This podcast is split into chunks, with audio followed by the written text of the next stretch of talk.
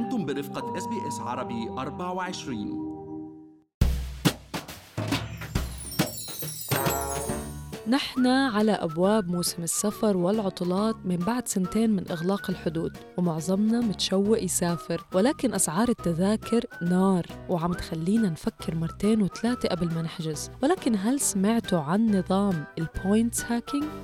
معكم مرام إسماعيل من بودكاست لنحكي عن المال ورح نشوف أنا والمحلل الاقتصادي عبد الله عبد الله كيف ممكن نسافر برفاهية وبميزانية محدودة باستخدام حيل بسيطة تسمح لنا بتجميع نقاط للسفر بأقل تكلفة ممكنة. بس خليني أذكركم إنه كل اللي بنقال بهاي الحلقة هو على سبيل المعلومات العامة فقط وليس نصيحة خاصة.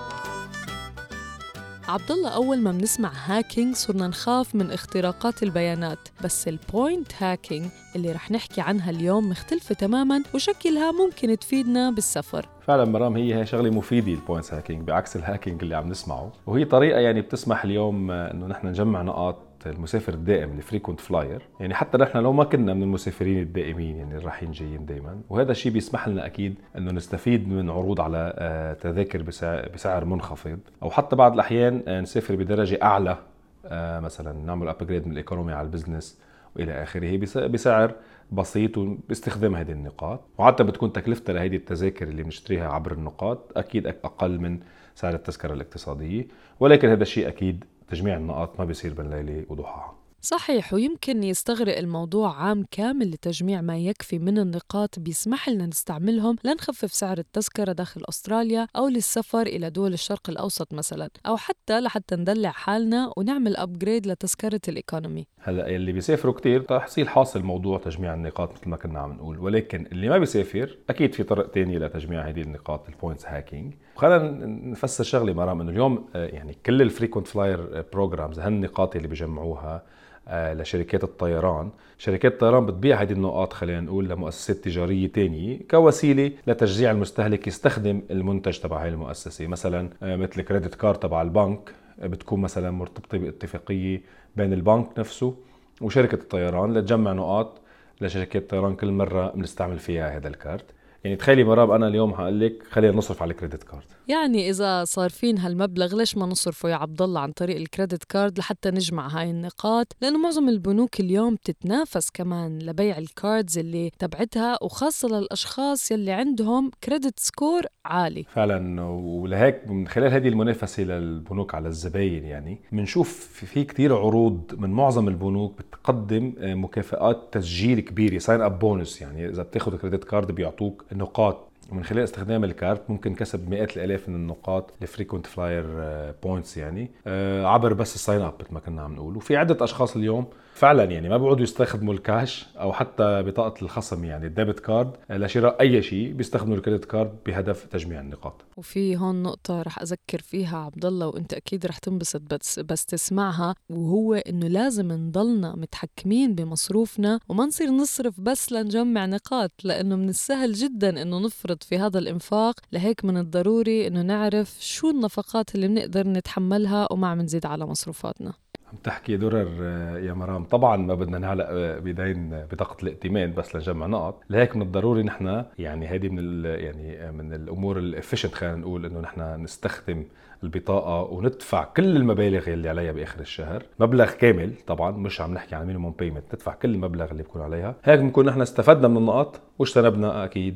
ندفع فوائد مرتفعة. الشيء الثاني اللي لازم نركز عليه هو الحصول على الحد الأقصى من النقاط مقابل كل دولار عم ننفقه. يعني على سبيل المثال إنه نت... إذا دفعت لنا بطاقة معينة نقطة ونص مثلا مقابل كل دولار للتسوق في السوبر ماركت بينما قد تدفع يعني بنوع آخر من بطاقات عبد الله نص نقطة فقط لكل دولار.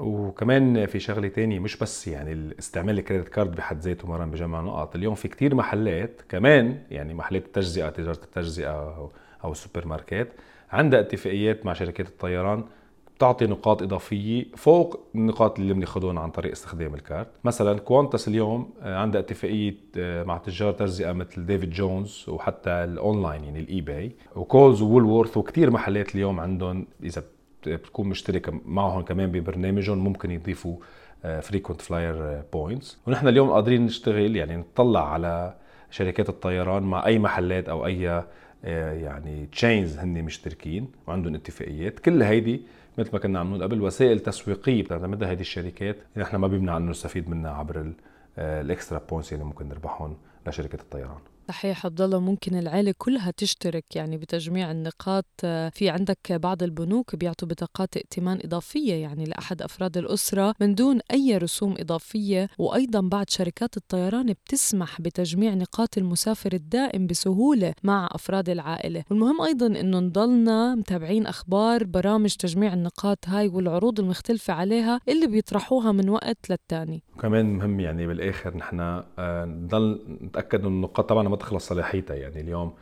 ال points might expire يعني تخلص الصلاحية وهذا الشيء بيعتمد كمان حسب أي برنامج لشركات الطيران نحن مشتركين معه. بدنا نقدر نستفيد من الحد الأقصى من عروض التذاكر أو الترقيه يعني ال upgrade من ال economy مثلا لل business لازم نحن نخطط ويعني قبل بوقت وخاصة إذا إحنا كنا مسافرين بموسم العطلات والسفر آه، وخاصة على الخطوط اللي بتروح على الشرق الأوسط بتكون معروف يعني إنه بيكون كتير busy بهذه الفترة.